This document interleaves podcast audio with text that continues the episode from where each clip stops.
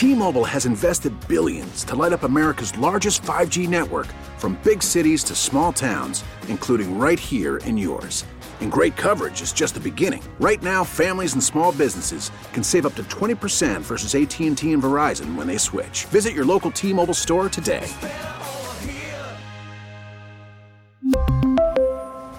Plan savings with 3 lines of T-Mobile Essentials versus comparable available plans. Plan features and taxes and fees may vary.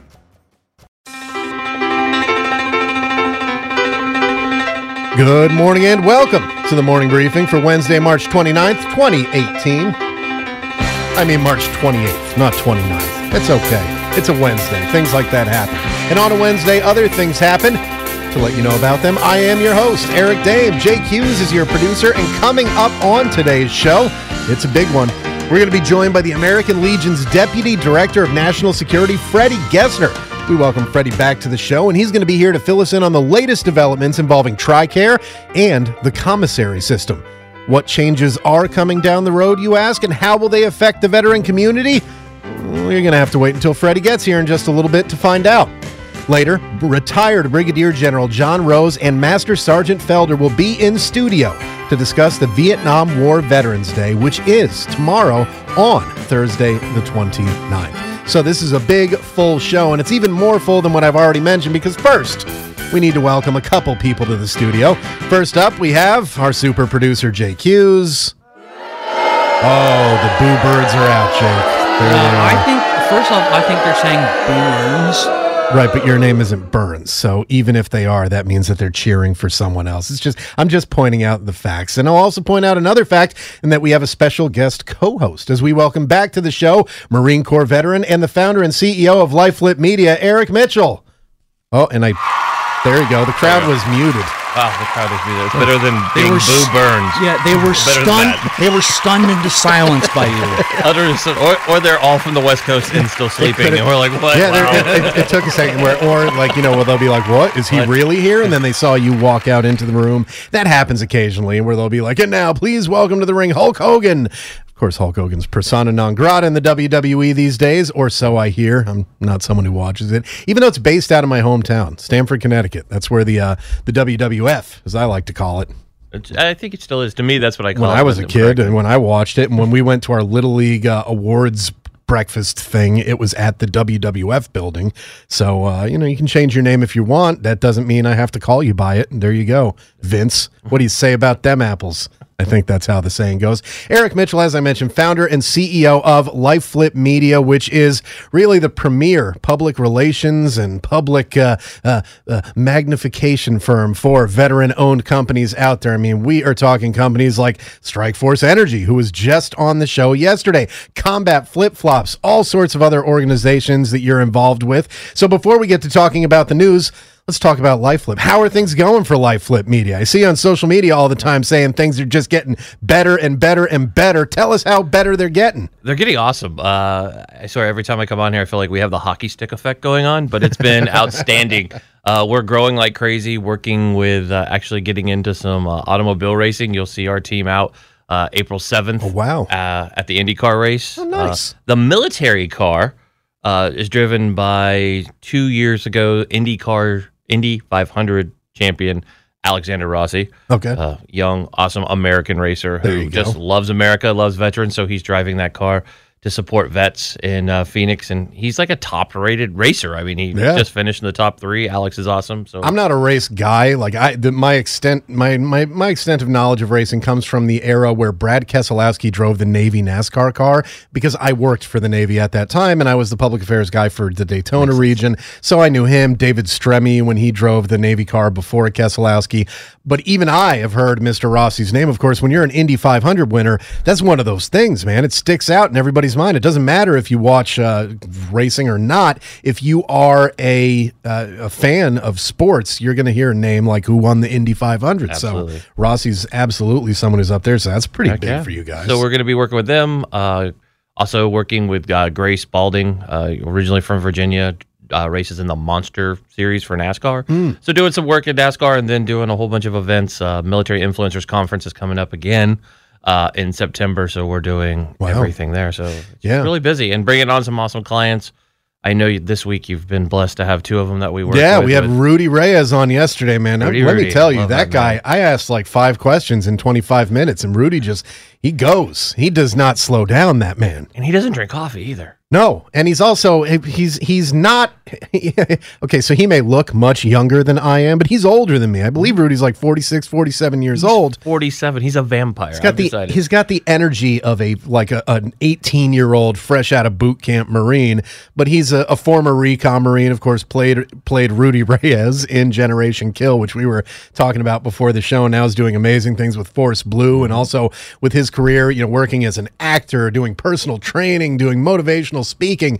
The guy's got energy for days, and he doesn't even use coffee, as you said. How about Strike Force Energy? Does he use Strike Force Energy? He's going to. He doesn't know. Everyone should. It's healthy for you. I told him it was. Every, I tell everybody that because everybody. That's the funny thing about Strike Force, and it's funny. I use it. I use it on the plane yesterday. I was Yeah. like, "Can I get just you know a sparkling water?" Which is funny because it's really just seltzer water, but you're supposed to call it sparkling water. If you're fancy, yeah, you're fancy. and you clearly are. very fancy. Yeah. That's what I do. One and of you the just perks of celebrity. you Most know? Marines, Always. most Marines are fancy. That we drink our sparkling water with our pinkies up too. By the way, it's They just do what we do. Now ask them to spell sparkling water, and you got a Oh, problem on your hands. But they know the right way to drink it. Hey, that's like the question. I wrote that on social media the other day. I asked, I was looking for new books to read, and uh, I put, "What's your top three books?" And I was surprised. Either my friend that. base is different, but nobody went for the easy Marine Corps joke. Like, Oh what? yeah, a coloring book, bro. That's Paw what Patrol you need. coloring Yeah, book or nobody something went with like anything that. easy to like pick on me. You Everybody actually, else was like, you actually got to read the back of the crayon box. I had the uh, I saw that last night, and man, I'm telling you, my laptop is dying, which is a problem because I do a lot of my work from home. I send emails, I write stories for the website, I do a lot of that stuff from home. My laptop keyboard, I did an update, a Windows update, and after that, I have to press each key like ten times to get it to write the letters. So I think I'm gonna have to buy a new laptop. It's four or five years old. It's probably about time. So I wasn't able to respond to that, but I was thinking, and my answer. I'll give it to you in person. Ooh, even in, better. In The Garden of Beasts by Erik Larson, which is a historical fiction uh, book. So it's a true story based on people's um, personal accounts and their personal writings and diaries of the ambassador and his family to Germany from the United States in the years leading up to World War II. So after Hitler had taken power, before the outbreak of World War II, uh, very intriguing, shows the Russian involvement and how they were looking at things. Really a fascinating book. That's a great one. The Glory of Their Times is the story of uh, the, the early days of baseball told by the men who played it. It's a fantastic book. And then the third one is, um, I don't know, pick your favorite coloring book. That's the one. Paw Patrol on Patrol, the coloring book. And that one, it's got a lot fewer words in it, but I think you're going to not only enjoy filling it in, but enjoy the tasty treats that you'll be able to use to do so. Yeah. to right? eat and color. It's great. yeah. Do you like fiction books, or are you only looking for nonfiction? I'm looking for anything. I just do any kind of for book. for fiction books, I highly recommend anything by Douglas Preston and Lincoln Child. Yeah. They write uh, murder mysteries with slight supernatural overtones. They're really intriguing books. A lot of fun to read. So check them out. I changed my third one. All right. So this is an Oh. Not Paw indep- Patrol uh, no, it's an independently published book. I made it. It's a photo book of just Rudy Reyes pictures, and you just get lost in his eyes as you flip through the pages. Which we were talking about this the other day too, and we'll have to be sure to send this conversation to Rudy. We were talking about this the other day, and and as I said, I'm going to have Rudy Reyes on the show, and a couple people knew who Rudy was. A couple people, a couple of our younger people didn't.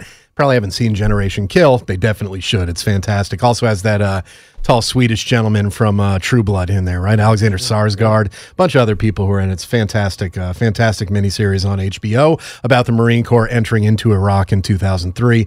Um, the I said, well, I'm going to have Rudy. And then, who's Rudy Reyes? I said, I'm going to tell you this. He may be the most beautiful man to have ever served in uniform, and I am very comfortable saying that. And it's a fact that they point out in Generation Kill several times that it's okay to think Rudy's beautiful. Everybody does. And uh, one of our members, Kayla, came over and said, "I'll be the judge of that." Walked over, and I so I brought up a picture of Rudy, one of his modeling shots, and just got a whew. That was the response I got. She was like, "Yeah, is he coming in studio or is he calling in over the phone?" So uh, hopefully Rudy will be able to join us in studio at someday, and if he does, uh, he he may be leaving here with a date or something. I don't know. You know, we'll see. You'll just have to make sure there's a. Uh, you understand he doesn't like to keep his shirt on. Oh yes, I mean, Google Rudy Reyes and click on the Google image thing. Ever. It seems like he'll be getting interviewed for like Better Homes and Gardens, and it'll be a picture of him climbing out of a pool with no shirt on and the tiniest shorts. And I appreciate all of it. He may be walking out of here with a date, and it may be me or Jake. We will fight over Rudy when he gets here. So uh, we'll see what happens with that. But uh, taking a look around the world of uh, of entrepreneurship and veterans, of course, other companies that deal with Bottle Breacher and Eli Crane and the rest. I mean, there's so many great companies that uh, that LifeFlip represents and deals with. Long live the Veteran Brotherhood. I see you got that awesome shirt. on Eli, that's. Eli's thing. You bring up That's Eli, and I'm like, Yep, oh, I'm wearing that shirt for a reason. The uh, the what do you think the state is of the veteran entrepreneur? Is it growing? Is it kind of at a at a at a stasis point? Is it shrinking? How are we looking as far as veteran entrepreneurs? I, ha- I have to tell you this again. It's weird. I'm going to be bringing up social media again. I made a post this weekend looking for an article. Just need a couple names. I wrote. I was like, hey, we should write a couple names down. Can I give a couple names? I want to do an article, Wall Street Journal, on some under one million dollar in revenue veteran startups. Right. I did that Friday night. Went to bed. I, I was I asked my wife. I was like, "Do you think this is okay? I don't want to irritate anybody and say you only make up to a million dollars." Being that conscientious, don't want Yeah. to, you know, I don't want anybody mad at me. I wake up the next morning and there's over like a hundred comments in there. My DM is full.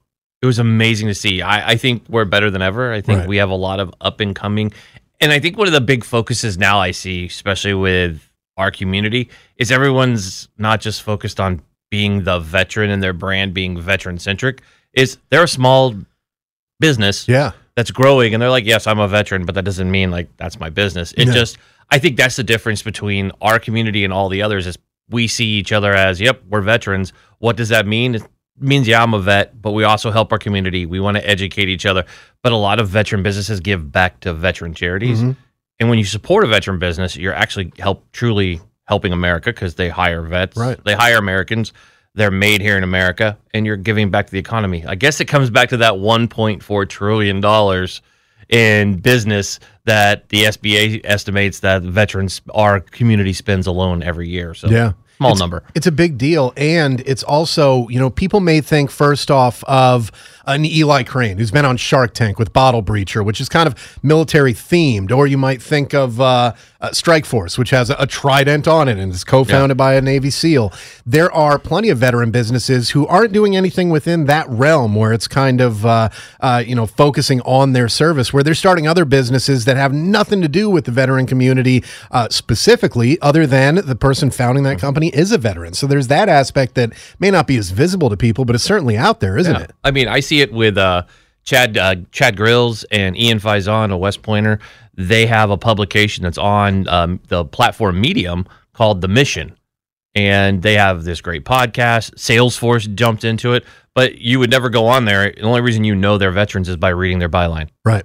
You would never know that this is a veteran-owned company doing amazing stuff. So I, I think our community is better than ever right now, and it's great to represent everybody. And you see them on TV more and more. I love seeing Yeah. everybody on TV. It's, Yeah. it's exciting. It makes us feel And better. I've seen a lot of your clients on on various places, Fox Business, Fox and Friends. We've seen them all over the place. that They're- Mark Rockefeller guy. He That Mark Rockefeller, he's another one. You know, him and Rudy could do a calendar together. Just put the two of them on there, just posing and glaring off into the middle distance, not looking at anything in particular. and their energy level at all times is, is, is so high. I mean, I always when I'm around. We were just we actually this is second time in two weeks I've been in the beautiful D.C., Virginia, Maryland area, uh, and uh, you know we were yeah we were with we were with Mark uh, just last week, and we actually went on a like a five mile run together.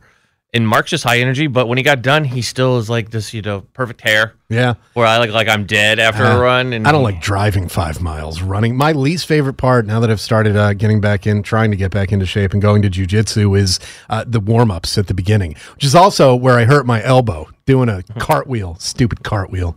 I don't know why they have us doing cartwheels anyway, but I uh, hyperextended my elbow. Not anything cool. Not like, oh man, the, yeah, the guy got me. Ripped my arm off. No, I was trying to do a cartwheel and it was a really bad cartwheel and, you know, all that stuff. So there's certainly a lot of great movement in the veteran entrepreneur community and Life Flip Media is a big part of that. Now, let's take a turn and look at what's taking place in the world of news surrounding the military and veteran communities. Well, we've got one, and this is uh, something near and dear to your heart because, as we may or may not have mentioned, Eric Mitchell is also a Marine Corps veteran, along with being the CEO of Life Flip Media, serving in the Marine Force recon community during his time in. There is uh, this report that came out, I believe it was just within the last couple of days, of a Marine recruit at boot camp in San Diego has died. That was announced on Sunday. He was pronounced dead at 11:43 a.m. on Sunday at an off-base medical facility. That's according to MCRD San Diego in their news release. His name has not yet been released. Now they say supporting the uh, the troops' family, the recruits' family, is their top priority, and they continue to work closely with them. Uh, a drill instructor had recognized the re- recruit experiencing a medical issue and administered CPR until paramedics arrived. One of those horrible things that happens in boot camp. Um, I suppose the positive you could take out of this is that it wasn't a suicide like that awful story that we've heard that came out of Parris Island with the the the Marine Corps recruit who apparently was put inside of a clothes dryer and harassed for his religion and all sorts of other stuff like that. Uh, this is a, a medical issue, but goes to show that honestly from the day, well, using the Marine Corps as an example, the day you set foot on those yellow footprints, uh, you you are putting your life on the line, either directly or indirectly. There are things that can happen to you. Uh, you know, boot camp is something where uh, we had a couple people pass away while I was at Great Lakes. Uh, not in my division, thankfully, but there was one who uh, I believe took his own life, and another one who had a uh, massive heart attack while he was there. Those things do kind of happen, but when you hear about something like this, you know, as a Marine Corps veteran, and I know the Marine Corps family is particularly tight when it comes to veterans, when you hear about a young recruit someone who didn't even get the chance to earn the title of Marine passing away at boot camp. What goes through your head? What kind of feeling do you have about something like that? I mean, first off, my thoughts go out to the family because that's just gotta suck. I mean, first when you send your son off to MCRD San Diego and they don't come home, that's bad. Uh, but it's amazing. I mean, I don't understand how that could happen. I mean, there's a, such a rigorous medical test you go through. Uh, I don't know. It's, I'm kind of speechless. It's one of those things that catches you off because number one, I went to MCR San Diego. San Diego I'm a Hollywood Marine. Yeah, you could tell. I Look, at, look at the hair, Jake. It's perfect. Yeah, per- perfectly coiffed hair. but it's one of those things where like I can't even think of an incident. I mean, the thing that happened in my boot camp time was somebody went UA on T two and went out the back hatch on Firewatch with me and left me there. That's a whole other story. we Oh, could, I could probably entertain you guys for hours with that. But he jumped all three fences and ran across uh, the airport right there. If you've Hmm. never been to San Diego, if you look over to your left when you land, you will see beautiful MCRD San Diego. Yeah. Those that is not a resort. That is a boot no, camp. no, that's that's that's basic training That for is. the Yeah. West Coast Marines. The Everybody thing is, west of the Mississippi. E- even with the medical tr- uh, rigorous medical testing, you never know. Like, Yeah. we had like my first cycle. We had a, a soldier who um, was, by all accounts, fine. He made his initial PT test okay. When we did the midterm PT test, uh, we were on the run, and by all accounts, his heart just stopped. Yeah. And he, he just collapsed on there. And my my senior drill sergeant was there giving him CPR for like 10 minutes while we were waiting for the paramedics, but mm. he was already gone. Yeah. And as a drill sergeant, is there any, I mean, do they prepare you for that? You guys have to go through, I'm sure, some sort of medical training. Like, what's the level of medical training as a drill sergeant you had to go through? pretty much it's combat lifesaver. Oh, okay. we, we don't we don't train for things like that because they're so rare. Yeah. it's more of he had uh, civilian um, EMT training, so he was able to do that. That works. Yeah, 'Cause the combat lifesaver program I've been through, but uh, yeah, they don't teach you how to deal with like uh, health issues, heart attacks, or Right. illness. It's about casualties. It's about someone who took Sucking a shot, collapsed, collapsed lung. Yeah, putting that. Uh, using. I think one point they showed us how to use a pen to create the uh, open airway for that. Yeah, And there's all that stuff. Yeah, yeah, all that which I've forgotten most of. it. I think I still have the manual for my combat lifesaver course at home. Yeah, Um, but you're you're never even as a drill sergeant, you're never prepared for something like that because I mean it's just one of those things where you have to keep constant eye on your troops and make sure you're watching them 24 seven because you never know. Yeah. You also never know what's going to happen just when you're working at, I don't know, the post office on a military installation in Washington, D.C. Uh-oh. You've Oh, probably heard about those uh, suspicious packages that were sent to Joint Base Anacostia Bolling uh, and several other D.C. area uh, military installations. They have made an arrest. A gentleman named Fan Cong Phan, 43 years old. He was arrested, hey, out in your neck of the woods, Everett, Washington. Here's an interesting thing. Everett, Washington is home to a fairly large Navy base, I believe. Isn't isn't that where uh oh what's over in Everett? Oh my goodness. I was in the Navy. I should know this. Now I was Isn't East there a Coast sub most of my time. there? Yeah, there's. a I sub- mean, isn't that the reason why they picked Seattle to throw all the Russians out? I yeah, mean, I mean, there's there's a whole there's that big thing. There's an air station over Yeah. there. That's where the uh, Sky Penis was, I believe, was out, and uh, they were coming out of Washington. I think it was in yeah. Northern 'Cause the California joint, they saw the it. joint uh, base McChord is out there too. Yep, there's a McChord. lot of stuff out there. My uh, cousin, who was in the Ranger Battalion, he was stationed out at uh, out in Washington. So uh, there are plenty of military installations in Washington State. I don't know if Mr. Phan wrote down the wrong addresses and threw a DC on afterwards, and they just figured, well, he must have meant Joint Base Anacostia. He has been arrested. He appeared yesterday in a federal courtroom in Seattle. He's charged with one count of a shipment of explosive materials. That's it so far. Uh, the criminal complaint alleges that he sent them through the U.S. mail on March 16th from Mill Creek, which is outside of Seattle. Uh, he has a detention hearing on Friday afternoon.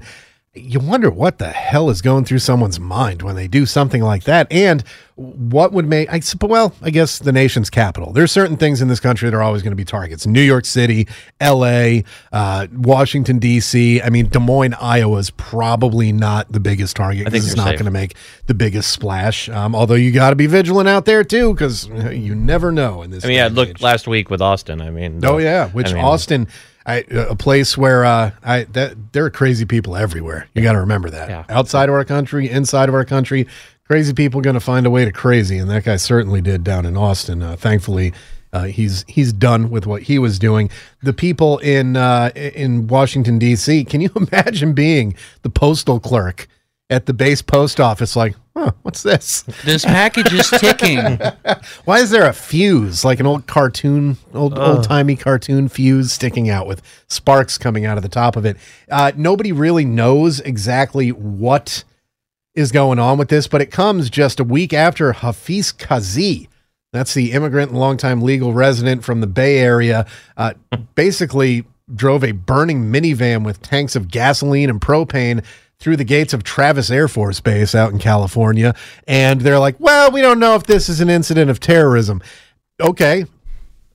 I seem to know. I mean, it seems fairly clear to me. What Yeah. other reason would someone have for driving that? And I'm, and I'm not saying it because his name is Hafiz Kazi. I'm saying it because he tried to drive a truck full of explosives into the gate of a military base. Whether he was doing so on behalf of the Branch Davidians in Waco or ISIS, it would be a terrorist act. Now, Here's the thing. We had a story on this on connectingvets.com this week, and it's correct. It's 100% correct. And I have this uh, argument and have to correct people about this all the time. Matt Saintsing wrote, Hey, these things that happened in Austin, they were terrifying, but are they terrorism? And the answer is no, until you know that there's a political motivation for it or political or ideological background. And with Mr. Kazi, um, he was burnt to a crisp inside of that van, stuffed with propane and gas, which, okay, play stupid games, win stupid prizes. That was his. Yep. Uh, this is um, we don't know what his motivation was, and if they come out, if they find it, are they going to let us know? That's another question that you have because what would be the benefit of uh, of them letting us know? Our military bases already know there are people who want to come after them. You know, telling them that yeah, this guy definitely did. I think they figured it out when they saw the van on fire driving towards them with propane tanks exploding. uh, it, it- you know, it's it's just very. Uh, very interesting. The Los Angeles Times points out something interesting, and this dates back to what we were talking about yesterday with the media. The swiftness of Phan's arrest stood in sharp contrast to the three week hunt for a serial bomber who terrorized the Austin area. What what what are you talking What- what is about? the- what does the- one have to do with the other? because one didn't put a return address on his envelope. Yeah. The the less than one year length of the uh, de- Operation Desert Storm contrasted sharply to World War II, which lasted for like. What are you doing? Sh- Stop it. trying to push an agenda. It's the same way. That, that's the reason why they keep pointing out that they're not describing the Austin kid as a terrorist. Like, well, why not? He was terrifying people. Well, we don't know his motivations yet. They do. They know, and they say no. It's not a terrorist thing. This is this is just a, a crazy But he person. sent an apology. I mean, he videotaped his I own videotaped apology. his apologies, or uh, it was kind of an apology. It was, I wish I were sorry for this, Yeah. but I'm not. Which, well, uh, thank you. I guess. I, I, mean, know. I you know, I kind of you know, The, the polite terrorist. Yeah. Or or bomber. It's- I mean, I, what's the difference between him and Tim McVeigh or someone else? I mean, is it a body count that gives you the domestic terrorist title? It's it's the the definition of terrorism is that there has to be a political or ideological motivation. That's what it comes down to. So uh, if you are Timothy McVeigh, who they were like weird militia, white nationalist, separatists, he was at Waco. Oh, he was. There's video footage of him out on the road with Waco, the Davidians behind him. Oh, yeah. selling bumper stickers. They were big on that, and Ruby Ridge was the other one that they were big on. Which Ruby Ridge is kind of a messed up story, and Waco is as well. And I mean, Waco's was pretty all- messed up, too. Yeah, all of it was messed up. That was a weird time, and a time that I was talking to Jonathan about this yesterday. I think we may be headed towards a time where we see some more cults rising up out there. I was watching the movie Wild documentary series Wild Wild Country on Netflix from the Duplass brothers about the uh, Rajneeshis out in Oregon in the early 1980s fascinating story. And I think, I don't know why, but I think that there's some stuff going on right now that just has us primed for some crazy cult activity coming up. I know we're primed for the American Legion coming up, and they'll be here with us in studio in just a couple minutes. Along with them will be Eric Mitchell, founder and CEO of Life Flip Media, who is our special guest co host today. You're listening to the morning briefing on Entercom's ConnectingVets.com. We'll be back with Legion's Freddie Gessner after this. Helping military veterans stay connected. We make it easy. We're CBS Radio's ConnectingVets.com, connecting vets every day. Online and all over social media Facebook, YouTube, Instagram, and Twitter at Connecting Vets.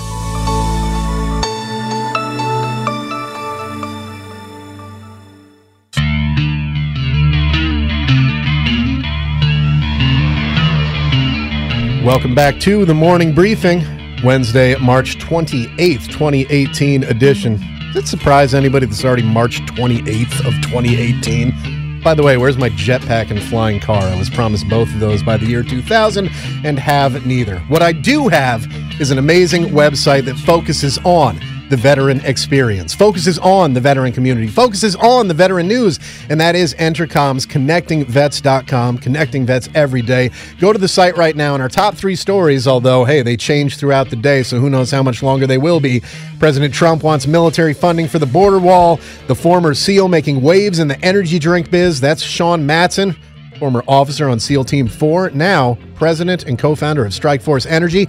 Also, a problem going on over at the VA with background checks and oh, so much more. You can find out about all of this by visiting connectingvets.com. And of course, the best way to be kept up to date with what's going on on the site is to follow us on social media. We are at Connecting Vets on Facebook, Twitter, Instagram, and YouTube. So give us a follow. Little tap on your phone, little click of your mouse will change your life for the better and make sure that you are living the best veteran life that you can.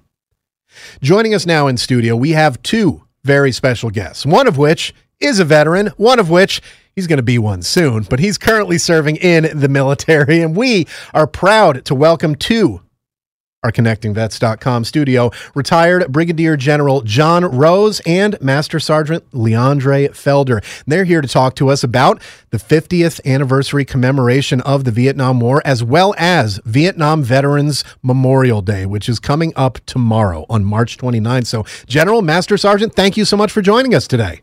Thank you for having us.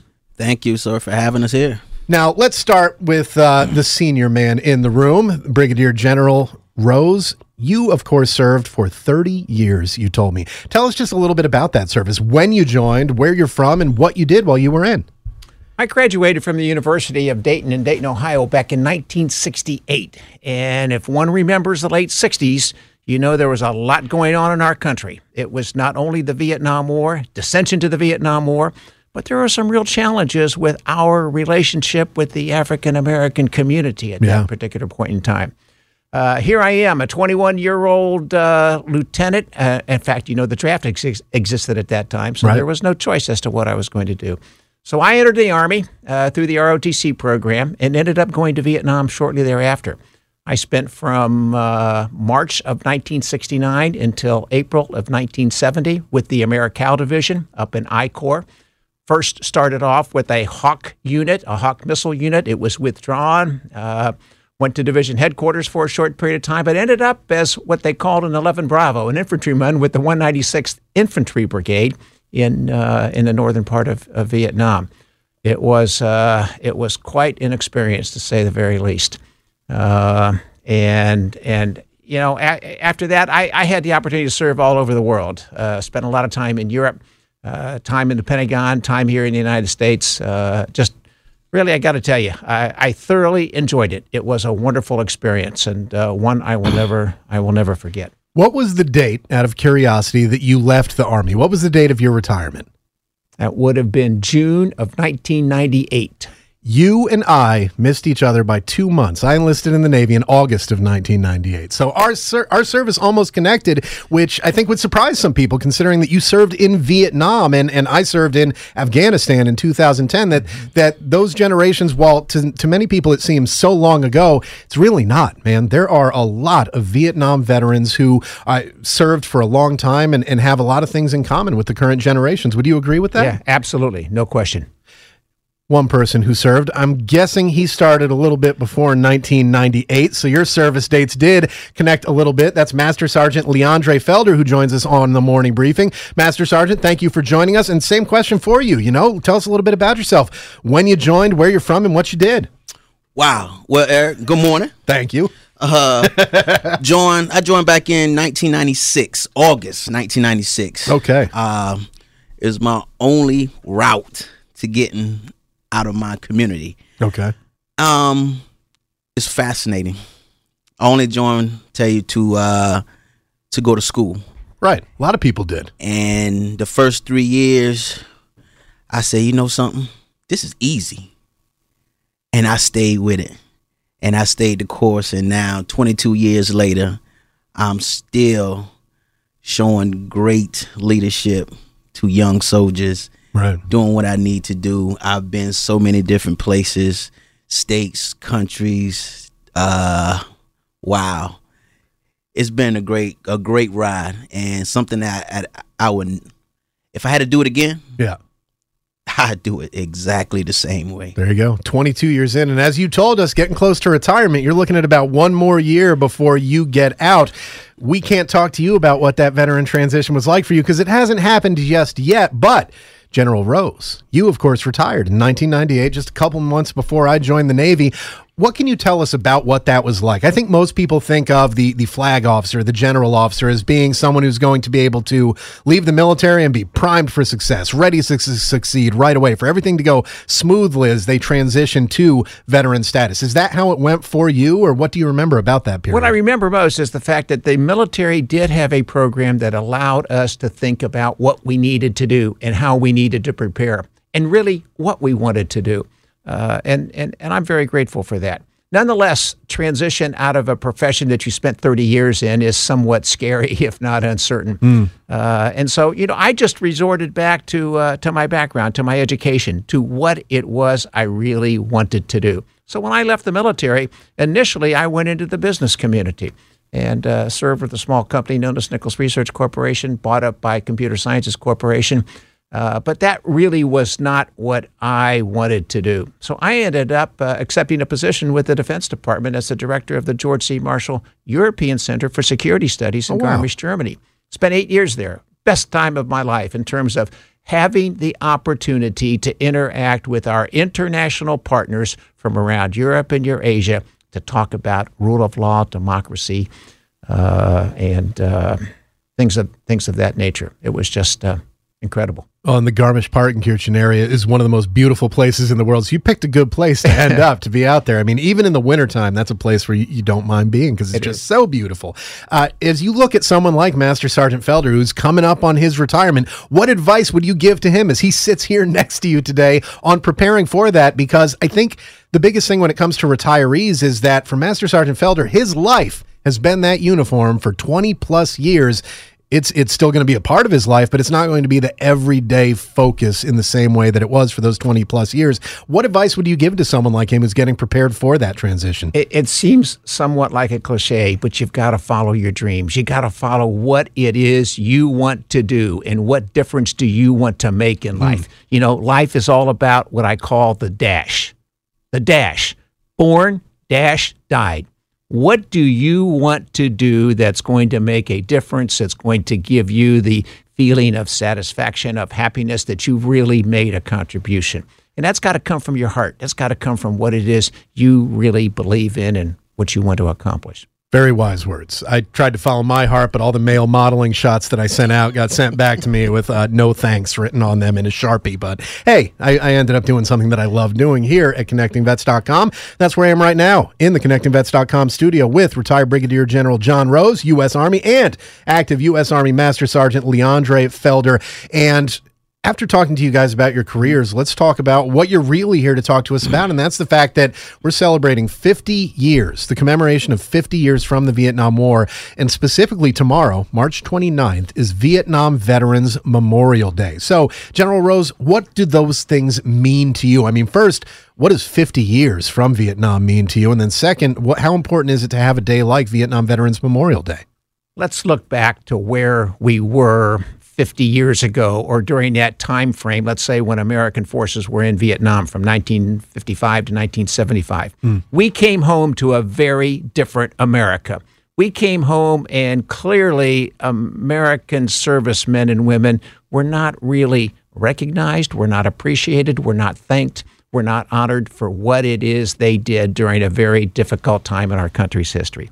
So I think it's important that right now our organization, the Vietnam War Commemoration, takes the time to remember, to recognize, to honor, and to thank Vietnam War veterans for the contributions that they made. We're not trying to go back and refight the Vietnam War.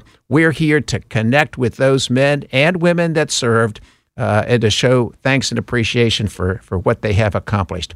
And I'll tell you, I think it's important. And the reason why I think this is important is to me, it was the Vietnam War veterans that really made America great again. Mm. You know, when Vietnam veterans came back, they didn't quit on their country. We didn't leave and go elsewhere. We stayed here. We knew what we were up against.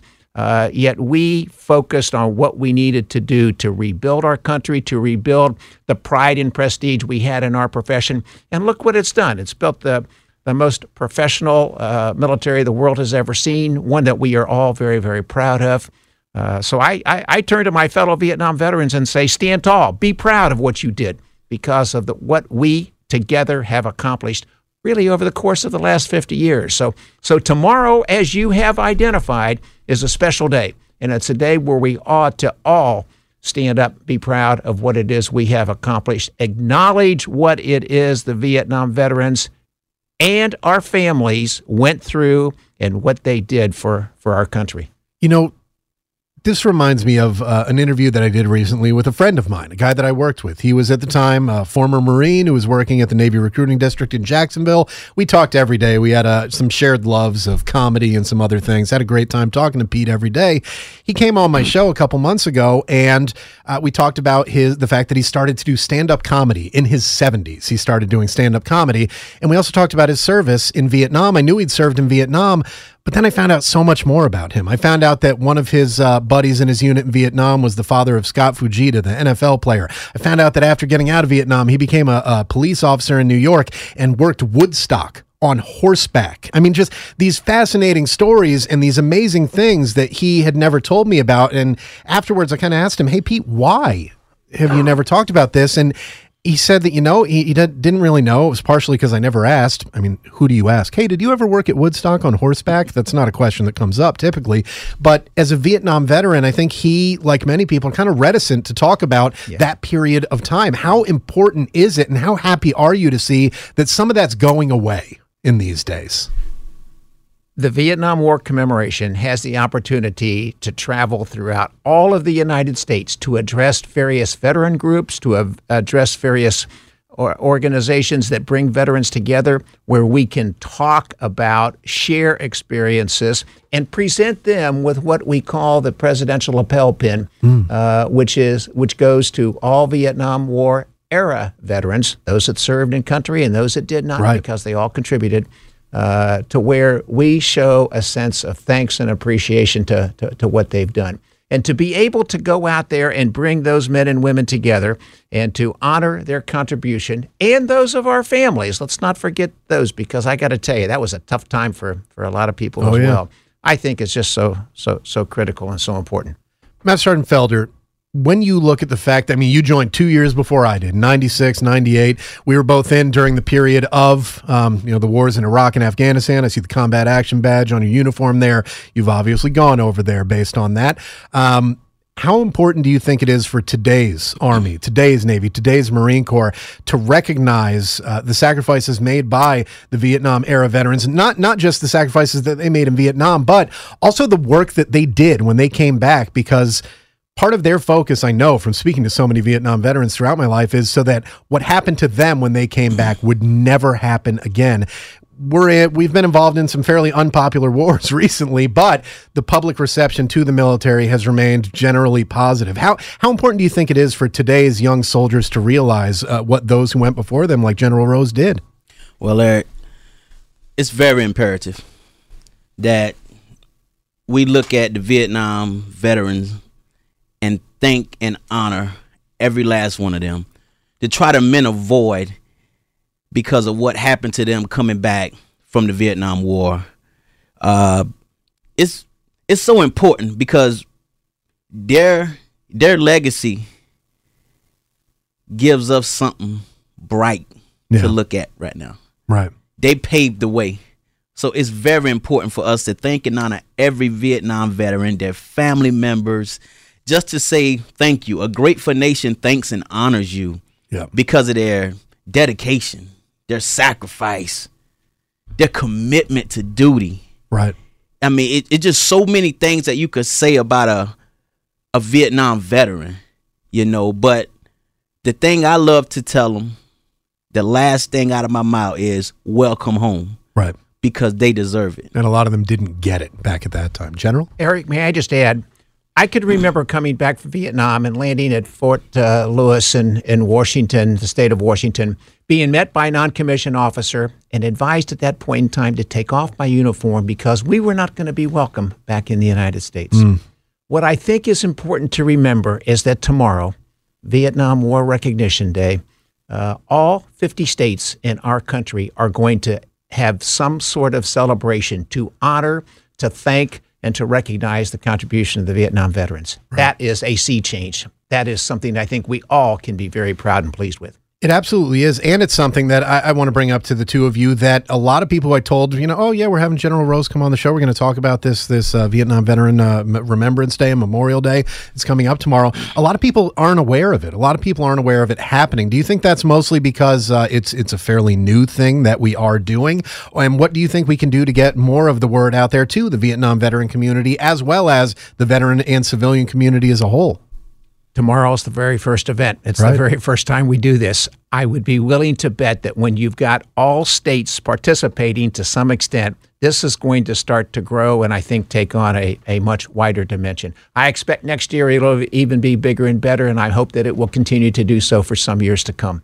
I think it's just a matter of marketing and advertising, Eric, as in everything else that we do in life. Yep. And uh, I know we've tried hard to get the word out. I know that the commemoration office has done enormous, uh, has undergone an enormous effort to try to advertise that and to, and to get people involved. And and it will it will take time, but uh, but we'll get there.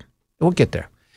Overall, as I was just talking about with Master Sergeant Felder about how the Vietnam generation and the Vietnam veterans that I know, like at my VFW post up in uh, Huntington Station, Long Island, which uh, but at the time I joined, it was basically Vietnam vets who were leading the charge. I mean, they were the they were the generation that was in charge of the VFW post.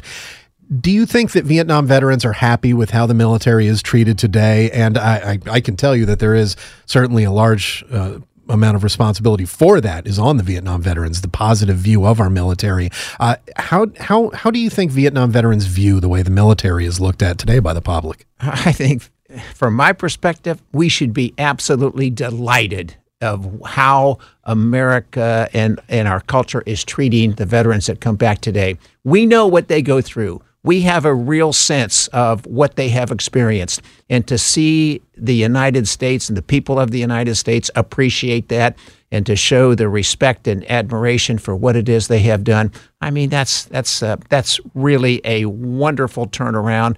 That's great. That's something that we need to continue to do. And we must never forget that. How important is it with the Vietnam generation aging? I mean, if you if you joined uh, at 18 years old towards the tail end of Vietnam, you're no longer a young man anymore. I mean, general present company accepted. You're a young fellow.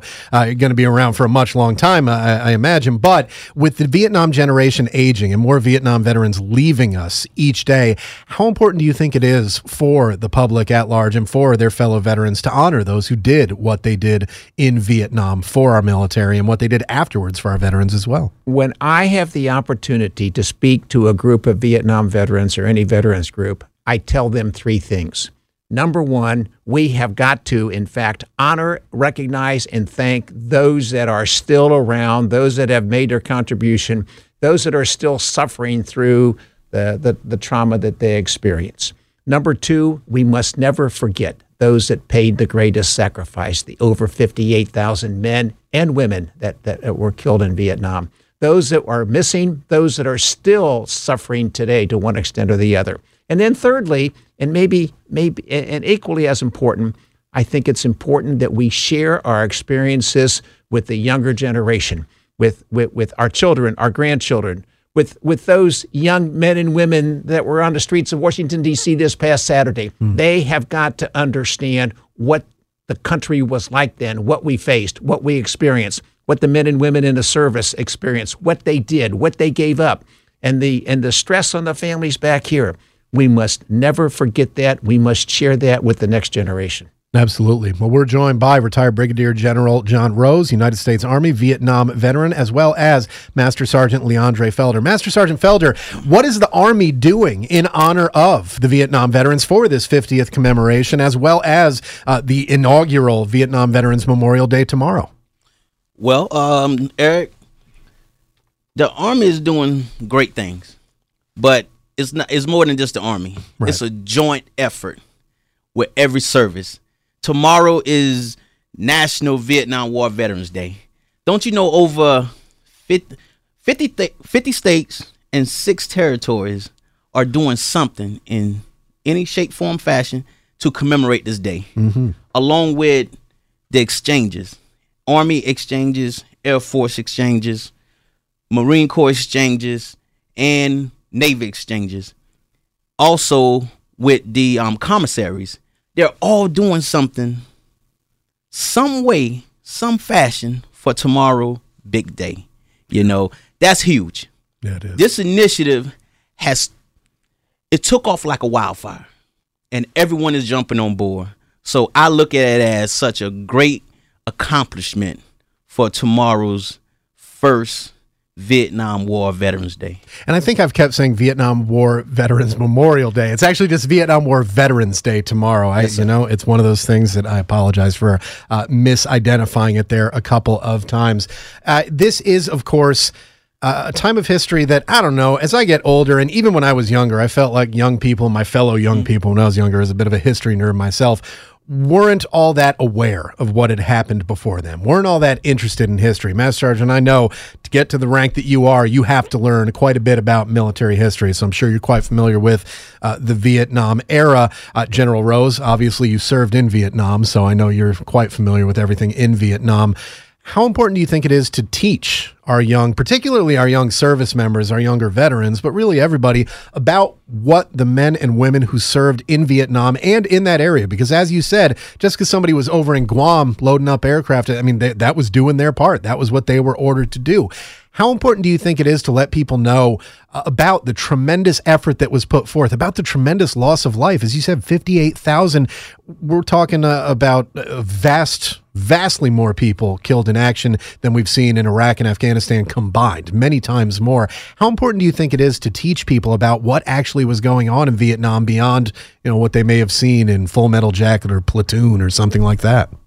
If you don't have an opportunity to reflect upon the past and to know and understand how we got to where we are today, uh, I think you're missing. You, you're really missing something. An understanding, a fundamental understanding of our history, of our background, and it and it's not just of the Vietnam War. Let's start. Let's start talking back with the the, the founding of our country back mm. in hmm. the Revolutionary War and carry that all the way through certainly the Vietnam War was something that I lived through, and uh, and and there are about six million of us that are left today that have had that personal experience.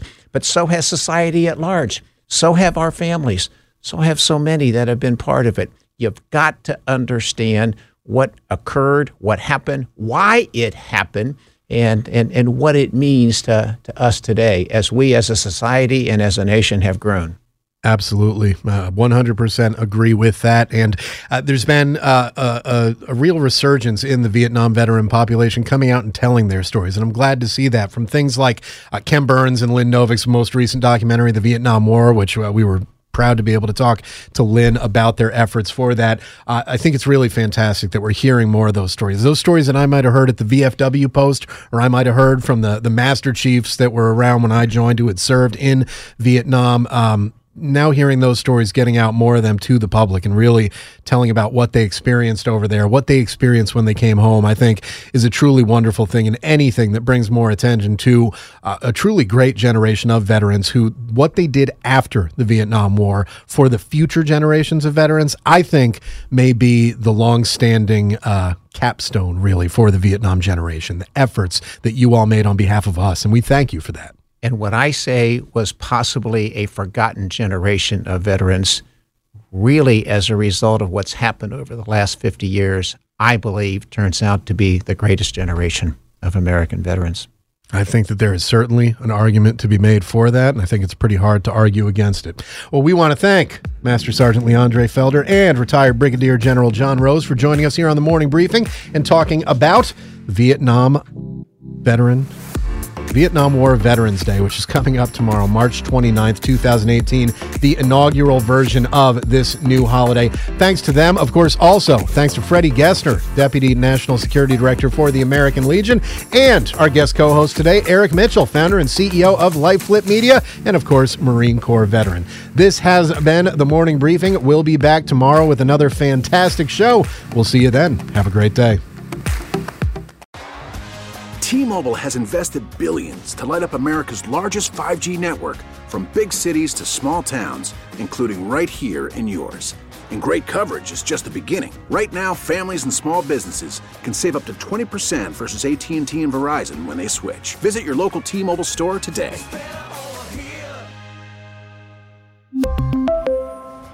Plan savings with 3 lines of T-Mobile Essentials versus comparable available plans. Plan features and taxes and fees may vary.